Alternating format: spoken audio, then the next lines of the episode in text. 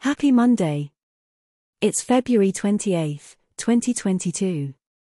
Welcome to the Posts, the podcast. The audio version of the Artisan artisanenglish.jp idiom and word of the day blog post. Today we're looking at the word entitled. Some people who grow up in middle class or wealthier families feel they should receive more than others. This is what it means to feel entitled. Feeling entitled is a personality characteristic. To feel entitled means you feel you deserve more than other people. It develops for various reasons, including how someone is raised or their position in the hierarchy of society. These days we see the phenomenon of the angry white man growing in North America, and perhaps in Europe too, but I'm not well informed about what's going on in Europe. Globalization has dramatically disrupted the white, blue-collar middle class in Canada and the United States. Typical white male-dominated high-paying jobs in the auto, steel and transportation industries have grown fewer due to offshoring and new technology. In addition, female and minority entrants into these workplaces have further disrupted the workplaces that many white men feel entitled to occupy.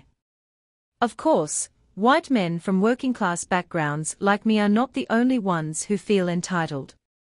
Many wealthy individuals seem to feel entitled to better treatment and certain perks over the average Joe on the street.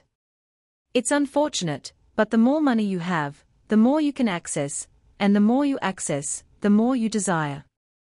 If that means taking away from the poor, it's just a sad reality of life. That's why we often have difficulty dealing with those who feel entitled. Interacting with highly entitled people, who are far removed from modern reality, may tend to make others feel quite bad. Having a sense of entitlement is more likely to cause conflict, dishonest behavior, and selfish actions. Please don't feel entitled to anything in this world. We all have to get through life together. Entitled people don't make it any easier for the rest of us. And we'll leave it there until Thursday. Thanks so much for listening. Hopefully, you learned something over the past five days.